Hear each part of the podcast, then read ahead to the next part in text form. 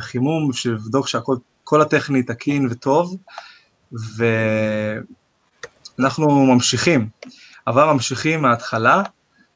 תומר אה, ריספלר שלנו פה, אני, אני שמח להציג אותך שוב פעם. תומר בן 30 מאשדוד, יזם ומרצה למחשבים וטכנולוגיות, בוגר תואר שני בחינוך ותואר שני בטכנולוגיות מידע, סטודנט למשפטים וחבר במעבדה ליזמות משפטית. כמו כן, גם אתה עוסק בשני מיזמים שאתה עובד עליהם כיום או עבדת עליהם במסגרת הלימודים? במסגרת הלימודים עבדתי על מיזם אחד, כן. ועוד אה, מיזם נוסף שאני עובד עליו במקביל ללימודים. אוקיי, מצוין, ואתה יכול אה, לספר לנו על מה מדובר, פחות או יותר? בכיף. אה, המיזם הראשון הוא מאזני צדק, ככה הוא נקרא. אני עושה אותו עם הדר אוריאל, היא בעצם המייסדת של המיזם ואני המייסד, המייסד שותף, מייסד שותף שלה. Mm-hmm. ואנחנו עושים את זה במסגרת המכללה, המעבדה ליזמות משפטית במכללת ספיר. אוקיי. Okay. אז בעיקרון המאזני צדק הזה היא אפליקציה, סוג של אתר אפליק, אפליקטיבי, שאומרים. ווב האתר הזה, כן, האתר הזה הוא בעצם אה, יכול לעזור לאנשים, אנחנו עושים את הפיילוט, אנחנו נעשה על בני נוער כרגע. כן. והוא בעצם יעזור לנו, אה, יעזור לבני נוער שהם אה, נתקעים בסיטואציות שהם צריכים סיוע משפטי פרו בונו. ואין להם את היכולת הכלכלית באמת להשתמש בסיוע המשפטי שעולה כסף, בעלות שלו, ולשלם לעורכי דין, דברים כאלו.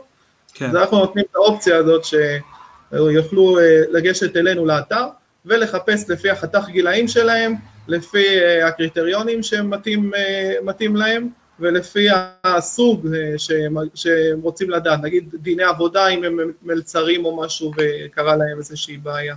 אה, מבחינה משפטית, המעביד לא שילם את הכסף, ודברים mm, כאלה. וואלה. אז הם יכולים, כן. אוקיי, זה יכול ממש להועיל להרבה אנשים. נכון. בעיקרון אנחנו לא נותנים סיוע משפטי פרו בונו, אנחנו רק מציגים את המידע באתר. הבנתי אותך. יפה מאוד, אז זה בעצם פרויקט שאתם עובדים עליו במסגרת הלימודים כבר, אה, וזה מיזם שיוצא לפועל בזמן הקרוב או שהוא כבר אה, יצא? יפה, אז כרגע אנחנו בשלב האפיון של האפליקציה. כן. ובהמשך, כנראה לקראת אה, סוף השנה, אנחנו נוציא את המיזם הזה לפועל, וזה יהיה באתר אינטרנט, וכמובן אפשר לראות את זה בפייסבוק, בדף הפייסבוק שלנו, מאזני צדק. יפה, אוקיי. אה, עכשיו אה, בואו ניגש לנושאים שלנו פה, שאנחנו רוצים לדבר עליהם. בעצם אתה, איך התחלת? מה הסיפור שלך? ספר קצת על עצמך. איך הגעת לזה? בעיקרון, אה, זהו. אני בעיקרון אה, כבר שנים אה, כל הזמן על המחשב, אוהב מחשבים, mm-hmm. כל הטכנולוגיות, חובב גאדג'טים מטורף, יש לי כל הזמן גאדג'טים בבית, בית חכם, כל הבית שלי, הכל עניין של גאדג'טים. גם עוזרות חכמות, גוגל, סירי, כל הדברים האלו. וכל הזמן אני אוהב גם ללמוד דברים חדשים, ואנחנו נדבר על זה גם בהמשך נראה לי. כן. והתחלתי בעיקרון כל הזמן מגמת מחשבים בתיכון, אחר כך אה, התקדמתי לטכנולוגיית מידע בתואר, ש... תואר ראשון עשיתי חינוך עם תואר שני, שני בחינוך, כן. ואחר כך התקדמתי לתואר שני בטכנולוגיית מידע, שאני ככה אלמד קצת לתכנת, ו Python, C-Sharp, JavaScript וכו'. כי זה חשוב מן הסתם בתחום שאתה עוסק בו בשביל לפתח את המיזמים. אתה בעצם מנהל אותו, או שאתה זה שגם מתכנת? אה, בעיקרון אנחנו בהגדרת תפקידים במיזם הספציפי של מאזני צדק, אני בעיקרון המייסד שותף, שותף מייסד, אה, ואני גם ה-CTO במיזם. אה, אז אתה גם אה, מנהל פיתוח בעצם של המיזם עצמו, ו... יש לנו לא כבר מפתחים שיעשו על זה, כן? איך? יש מפתחים שמתנדבים לעזור לנו בעניין. כן, ברור, אם היית עושה הכל, היית משתגע. כמו כל בעל עסק שעושה הכל ודואג להכל, לפעמים זה לא הגיוני. אה, אז מרשים. ואיך נגיד, בוא נעבור לנושא שהזכרת בעניין טיפים של יזם מתחיל בעצם. אני מביא דוגמה, אני יזם, אני רוצה עכשיו להקים איזשהו סטארט-אפ, יש לי רעיון, מה הדבר הראשון שאני צריך לעשות? קודם כל, לפני שמתחילים לחשוב על על כל העניין הזה של יזמות. האדם צריך לדעת למי, לאיזה סוג של אנשים הוא מתחבר, כדי לבנות את הצוות המנצח, כי בסך הכל, כמו שראינו בתוכנית הכרישים, הם משקיעים בעיקר באנשים, לא משקיעים בעיקר ברעיון שלהם. משקיעים באנשים, כי זה מה שחשוב, כן. לראות שהם יצירתיים מספיק והם מסתדרים טוב. אז חשוב לי לבחור צוות שהוא צוות טוב, וכמובן שהוא לא יהיה באותו עיסוק כמו שלך. אם הוא כן. באותו עיסוק כמו שלך, או באותם תחומי, תחומי עניין כמו שלך, זה לא יעבוד. למה? כי אין הסכמה, כי יש, יהיו הרבה הסכמות, וזה דבר שהוא לא טוב ליזמות. צריך להיות הרבה ויכוחים, ועד שמגיעים לתוצאה הרצויה. כן. זאת אומרת, אהה. אתה שומע אותי? כן. נעלמת לשנייה. אה, אה, פשוט, אתה אומר שטוב שיהיה ויכוחים, כאילו, יש אנשים שאומרים שחייב שיהיה הסכמות כל הזמן, ו... ותכלס, כאילו, בגלל זה מתפרקים כל השותפיות, לא? נכון, אבל uh, חשוב uh, לבחור צוות שהוא יהיה טוב איתך, שאתם בעיקרון זורמים בדברים, אבל לא תסכימו על, על כל הדברים, כי אם תסכימו על כל הדברים, אז לא יהיה פה מספיק מגוון של דעות, ומגוון של דעות הוא חשוב מאוד לעסק, ליזמות. אז כאילו יש דרך להתווכח, זה לא שעכשיו אומרים, אוקיי, אני רוצה להשתלט על החלק הזה, ואף אחד לא מדבר איתי, כאילו יש ויכוחים בקטע של שליטה, אבל יש ויכוחים טובים שאתה אומר שזה סיור מוחין יותר, וזה משהו שטוב שיהיה. סיור מוחות כדאי שיהיה, והעניין הזה של חלוקת תפקידים הוא בא בחלק מאוד מאוחר של המיזם, לא על ההתחלה. אוקיי, okay, אז זה בעצם טיפ ראשון שאתה מביא ליזם המתחיל, זה הצעד הראשון שהוא צריך לבחור את הצוות שלו, צוות המנצח, okay. מה שנקרא. אוקיי, okay, בואו תן לנו ככה עוד איזה ארבעה טיפים אה, שנוכל ליישם אותם. מעולה. אה, אז הדבר השני, שאדם אה, מקים מיזם, הוא בעצם, קרתה לו איזושהי בעיה, זה בדרך כלל נובע מסיפור אישי שיש לאדם בעיה מסוימת, והוא רוצה לענות על הבעיה הזאת ולהצליח לפתור אותה. זה העניין של יזמות. אז כל העניין הזה של, ה, של הבעיה הזאת, הוא צריך לבדוק קודם כל אם הבעיה הזאת היא בעיה של כלל הציבור או רק שלו.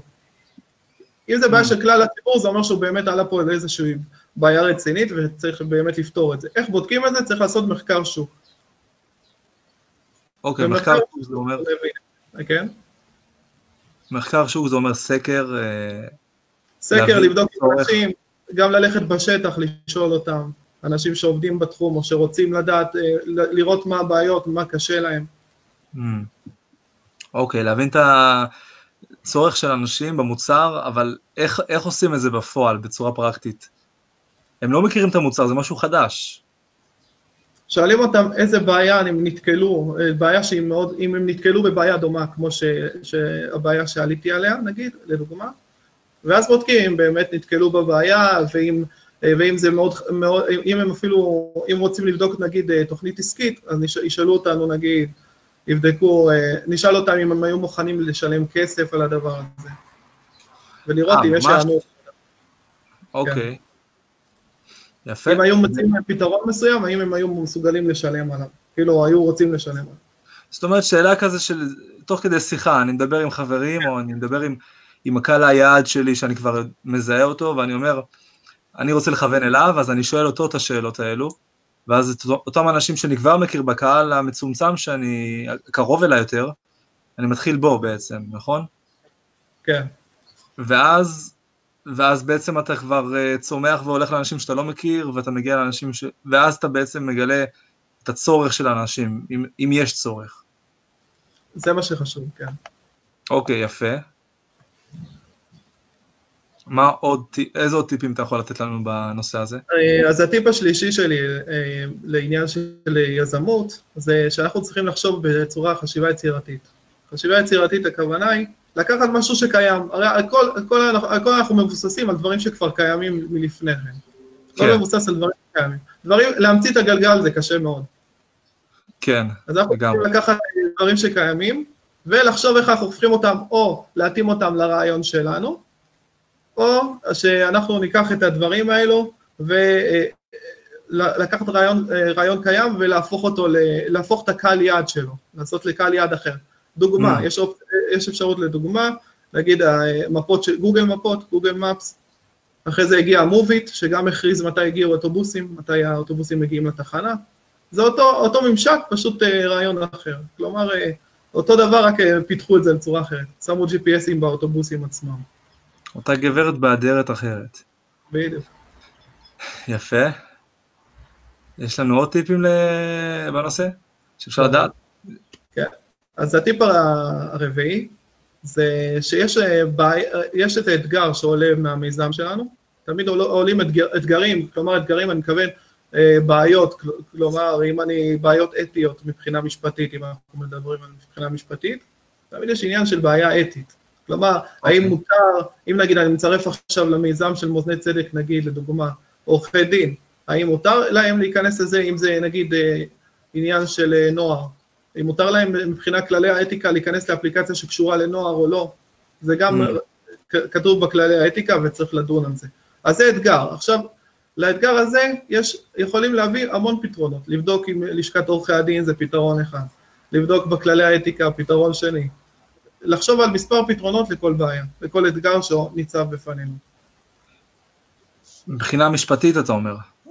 לא, זה רק דוגמה, האתיקה המשפטית, אבל יכול להיות המון בעיות, בכל מיזם יש המון בעיות. אתה מדבר על- הבעיה של המיזם עצמו, או שהמיזם יכול לפתור בעיות? או שזה לא אה, קשור?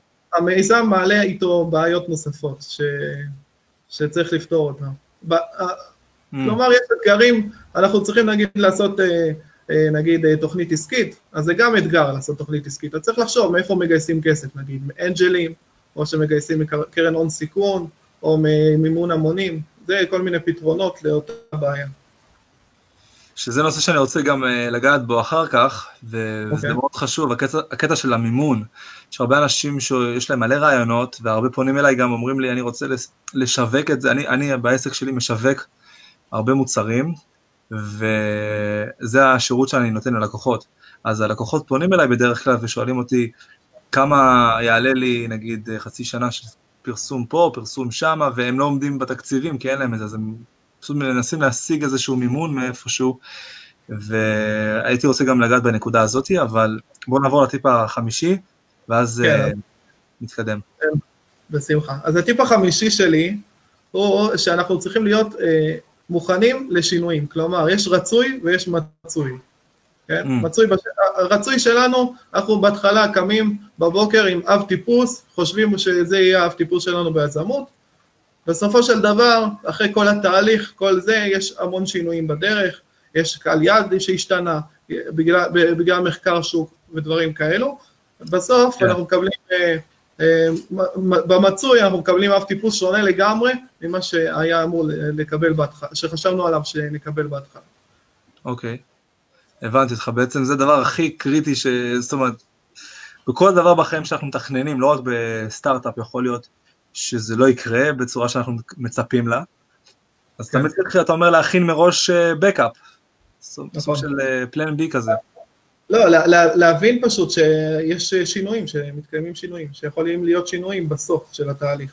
זה לא מה שחשבנו, שינוי בסוף. בצורה. פרקטית, כאילו, מה אני יכול לעשות עם זה? ברור שיהיו שינויים, ברור שלא הכל ילך לפי התוכנית. לקבל את זה, שיהיו שינויים, לדעת את זה, להיות מודע לעניין הזה. שלא מה שחשבת אוקיי. בהתחלה, יישאר אותו דבר בול. לא להילחץ, לא, זה בדיוק. זה בעצם, אוקיי, הבנתי. יפה. מאוד. אז אתה הזכרת פה משהו שקשור למימון ובאמת אנג'לים ו- וכאלו שיכול להיות שיש הרבה אנשים שלא מבינים מה זה אומר, אבל נשמח שתעמיק בנושא הזה. אוקיי, אנג'לים זה בעיקרון אה, אנשים שמשקיעים מכספם האישי, שהם בעצם אוהבים להשקיע במיזמים, והם אה, משקיעים אבל במיזמים בדרך כלל בשלבים מוקדמים של התהליך, של היזמות, ולכן אה, הכסף הקטן זה מהם, בוא נגיד ככה, התחלתי. הקטן, התחלתי, כן. זה עד סטארטר שמח- כזה. כן, בדיוק. אוקיי. זה הכסף שאיתו... אה? איך? הם מקבלים אחוזים מסוימים מהמיזם? כמובן, כן. הם אוקיי. מקבלים אחוזים, יש הסכמים שעושים, אם נדבר מבחינה משפטית, יש, המון, יש הסכם מייסדים בהתחלה, ויש הסכמים של כל יזם שמכניסים אותו לעסק, אז צריך לשלם לו גם אחוזים, להפריש לו, אם יהיה דילול של מניות, לא יהיה דילול. וכולי. מעניין, ואיך אתה מגיע, איך, איך היזם המתחיל יכול להגיע לאנשים האלו? לאנג'לים? לאנג'לים, נגיד. יפה. אנג'לים יכולים להיות גם אנג'לים אה, שהם קרובי משפחה שלך. נגיד אתה פונה להורים, לאחים, לאחיות, לדודים, לדודות, לסבתות, הם יכולים בעצם, הם נקראים אנג'לים, הם יכולים להשקיע, לעזור לך במיזם, בתור התחלה. זה גם נקרא אנג'ל.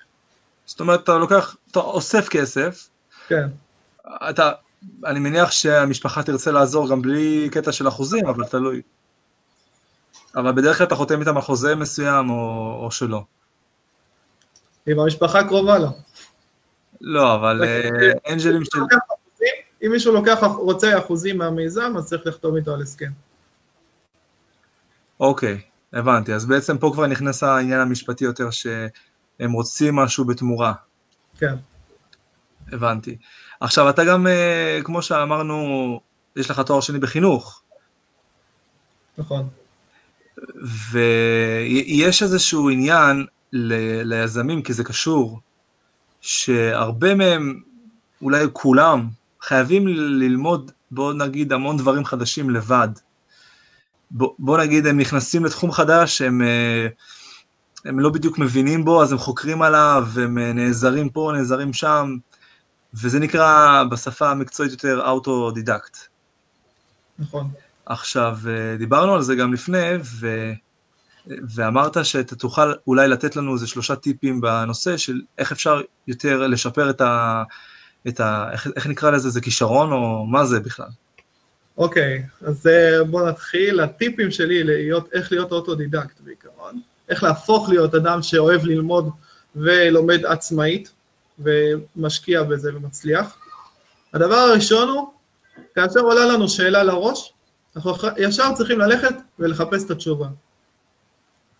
היום יש, הידע זמין לנו בכל מקום, יש גוגל, יש uh, יוטיוב, אפשר ללמוד הכל מהכל ולחפש את התשובות לשאלות שלנו. אוקיי, כמובן... אוקיי, לחפש את התשובה, ישר. בדיוק. ישר, ישר ללכת למילון, לבדוק מה הפירוש של המילה באנגלית, אם אנחנו לא יודעים אותה. או ישר, אם עולה לנו שאלה uh, כלשהי, ישר ללכת לגוגל ולבדוק uh, את התשובה, כי הדבר הזה מעורר אצלנו את, ה, את האופציה ואת היכולת ללמוד בצורה יותר טובה, כן? בעצם הסקרנות שיש לנו, ואנחנו באמת הולכים לחקור את זה, ולא סתם אה, חושבים על תשובה. זה הדבר השני. אה, כן, הקדמתי את המאוחר? אוקיי. הדבר הראשון זה היה בעיקרון אה, שיש לנו שאלה, אנחנו פשוט הולכים ובודקים את התשובה. גם אם אנחנו לא סקרנים לגבי התשובה. פשוט בודקים אותה. למה? כי ידוע הרי בחינוך, איך האנשים כן. לומדים יותר טוב, הם עוברים על שאלות לפני המבחן. עוברים על שאלות, שאלות כל הזמן, שאלות ותשובות, ככה לומדים את החומר בצורה יותר טובה לדעתי, מאשר ללמוד סיכומים כל היום, סיכומים, סיכומים. אוקיי, יפה. אז בעצם הדבר השני זה כבר סקרנות. נכון. שבעצם אז, אה, אפשר לפתח את זה? אה, סקרנות זה נולדים עם זה, אבל כמובן שאפשר לפתח את הדבר הזה. אמ, סקרנות זה מתחיל בעיקרון באישיות של האדם, בדברים שהוא כן אוהב לעשות וכן אוהב אה, לשמוע עליהם וללמוד עליהם, הוא כבר קולט את זה בתיכון, נגיד אדם שהולך למגמה כלשהי, בתיכון הוא כבר יכול לדעת אם הוא מסווג לריאלי או הומני, לדוגמה. Mm. אז הוא כבר יודע איפה יצר הסקרנות שלו נמצא. אז אה, הוא יכול לפתח את זה, את הסקרנות בתחום הזה שהוא אוהב, אבל כדאי שהוא לא יפתח רק שם, אלא שהוא ילמד תחום נוסף שהוא, שהוא יכול לראות. כדי שהוא יהיה אוטודיסט, ילמד עוד דברים, שירחיב את הידע שלו. זאת אומרת, סקרנות זה בא מה, מהאהבה לדבר הזה, שאתה רוצה לעשות? כן. בעצם הסקרנות, אתה בעצם חוקר עליו, ואז אתה לומד אותו. נכון.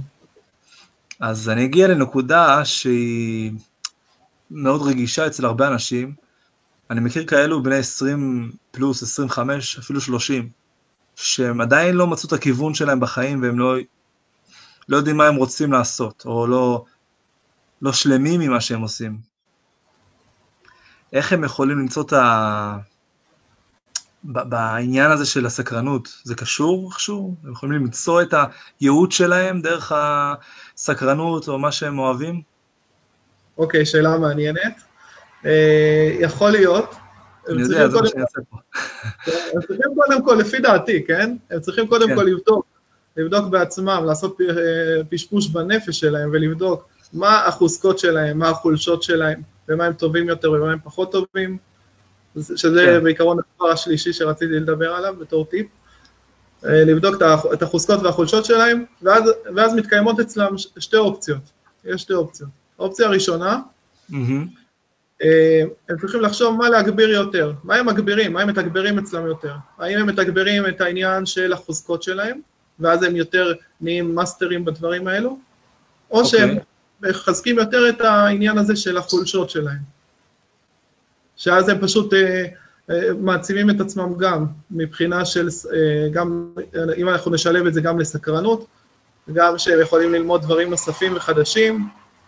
נגיד אם הם לומדים על כלי נגינה, נגיד על פסנתר, הם יכולים ללמוד גם על גיטרה, ועל אקורדיון, ועל כל מיני דברים כאלו, מה שעולה לראש. Hmm. אוקיי, okay. אז בעצם הדבר השלישי, אתה יכול לפרט טיפה יותר?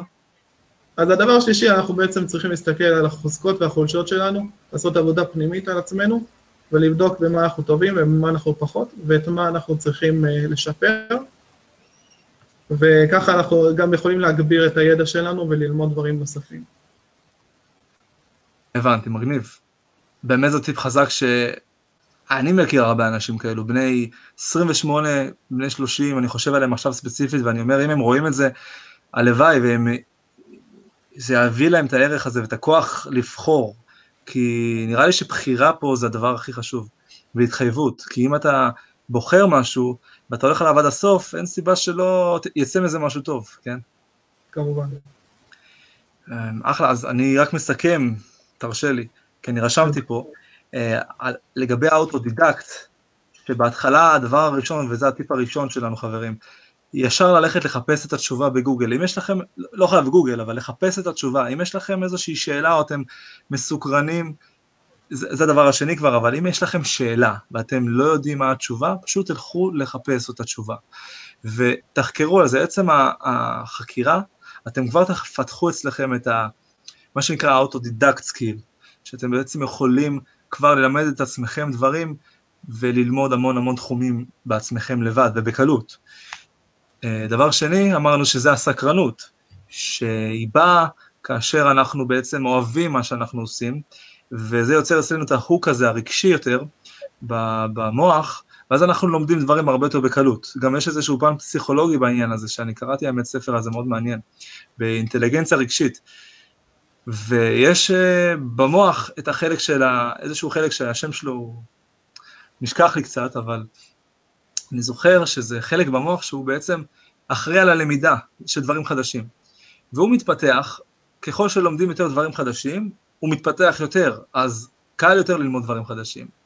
אם בן אדם לא לומד דברים חדשים, יהיה לו קשה ללמוד דברים חדשים. זה כמו גלגל כזה, כמו כדור שלג, שכשאתם לומדים דברים חדשים, אתם תרצו ללמוד עוד דברים חדשים, כי זה כזה איזשהו הוק רגשי שאתם נהנים ממנו, זה הניצחון הזה. זה אגב מה שרטלין עושה, הוא מביא לכם איזו הרגשה של ניצחון, שאתם לומדים משהו חדש, ואז אתם פשוט לומדים יותר טוב. אז בעצם בצורה טבעית תלמדו יותר דברים חדשים.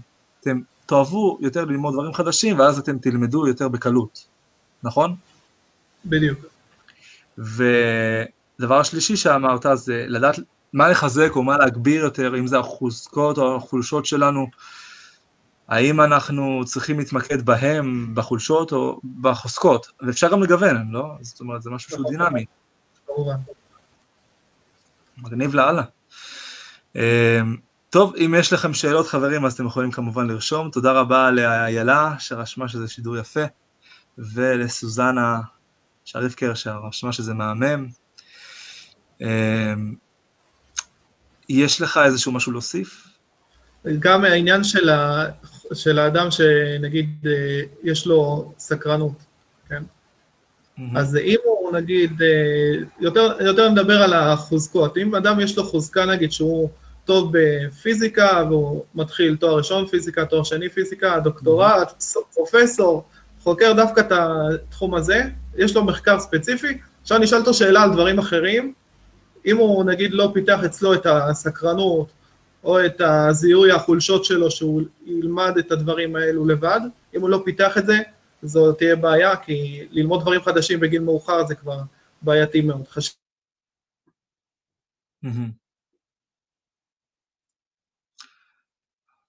אוקיי, אה, אני רואה ששידור הפסיק, אז אה, אני מניח שבדיוק הגענו לסוף האמת. רק שנייה אחת, אני אנסה לברר למה זה. ננסה לברר עם תומר. שנייה אחת.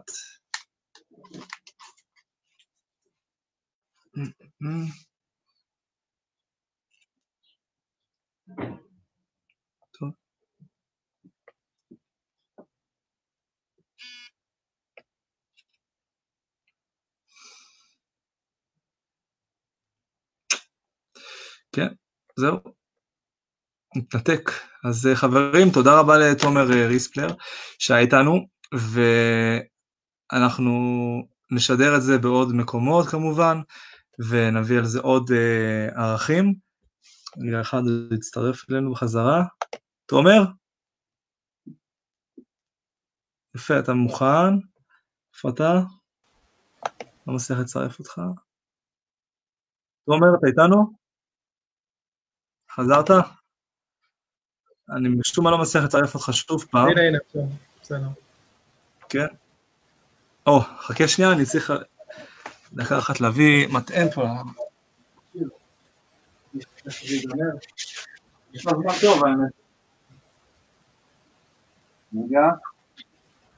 יכול בינתיים להסביר לנו מה שהתחלת להגיד, כי לא שמעו אותך בסוף. נכון, אז uh, התכוונתי שאם אנחנו, אם אדם זיהה את החוזקות שלו, והוא בעיקרון uh, יודע שהוא טוב בפיזיקה, עושה תואר ראשון, שני, שלישי, דוקטורט, פרופסור, הוא יהיה טוב בתחום הזה, כל שאלה שישאלו אותו בפיזיקה הוא בערך ידע.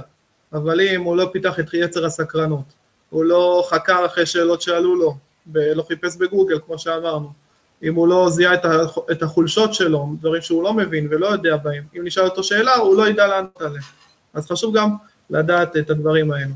וגם אה, מבחינת מחקר, במחקרים אנחנו רואים שיש את הדבר הזה של 97 אחוזים ילדים קטנים, יש להם חשיבה יצירתית, וככל שהגיל עולה, החשיבה היצירתית יורדת. כי אנחנו מחנכים אותנו אה, בבית, בבית הספר לחשוב כמו המורה, ולא לחשוב בצורה יצירתית. אז בעצם זה סוג של קיבעון מחשבתי. מקבעים שמשל... אותנו בצורה מחשבתית, כן. מבחינת mm. חינוך. לכן, ככל שעושים את זה בגיל מוקדם יותר, ככה יותר טוב. נכון. יש לך עוד איזה כמה מילים להוסיף על הפרויקט הזה שאתה עובד עליו עכשיו, שהוא מאוד מעניין? אה, אני יכול לדבר על פרויקט נוסף, אם אפשר. בטח. אה, יש לנו פרויקט נוסף שלי ושל יסמין פרץ, שאנחנו מתעסקים, אנחנו בונים ערכות, ערכות לנסיעה לילדים. כלומר, הילדים, איך משתיקים אותם בנסיעה? שמים להם את הסמארטפון תמיד, נכון? תמיד שמים להם את הסמארטפון, שישתקו. מאחורה, שלא יעבירו אחד עם השני. איך? עדיין אני עוד מעט מתחתן, אז יש זמן. אוקיי, בעזרת השם. אז אנחנו מפתחים ערכות נסיעה שהן מאוד חינוכיות, והן גם חשוב שהן לא יהיו לכלכות האוטו, מאחורה, שלא יהיה לכלוכים. אה, דוגמה לדבר, אה, משחק, אה, משחק מצוין שאפשר לעשות, שאנחנו שמים אותו בערכה שלנו, שזה בינגו של דרכים. כלומר, אם אני רואה שלט תמרור עצור, אני מסמן עליו. אם אני רואה כבשה בדרך, גמל, רכב אחר, סמלים, כל מיני כאלה, מסמן, מי שיש לו, הראשון שיש לו שורה שלמה, מנצח בבינגו. יפה. וואלה, זו שיטה לעשות איזושהי תחרות ככה, ו... וזה בעצם תמריץ. איך? כמו תמריץ. נכון. גם הם לומדים דברים, זה חינוכי לפעמים. אפשר גם ליצור דברים חינוכיים בעיקר. מתי אנחנו רואים את זה live? אוהו, זה עדיין בתכנון. יש לנו את החומרים, אנחנו מכינים עכשיו את הערכות. יפה, אם אתה צריך עזרה בשיווק, אני פה. בשמחה, אני אשמח. טוב חברים, תודה רבה שהייתם איתנו. תודה רבה. אה, תודה רבה לך, תומר. בשמחה רבה. על הערך. אני בטוח שהבאת פה המון המון טיפים שיעזרו להרבה אנשים. לי אני בטוח לקחתי הרבה. אני רשמתי הרבה דגשים, אז אני בטוח שאני גם... עוד פעם, אנחנו לא סיימנו את המערכת יחסים פה, זה רק ההתחלה. אני מאמין במתמשך, משהו שעכשיו אנחנו מתחילים, אה, וזה ימשיך וישתפר, בעזרת השם. אה, וזהו, שיהיה חג שמח. חג שמח לכולם. הרבה אושר, ויאללה, נתראה בפעם הבאה. נתראה.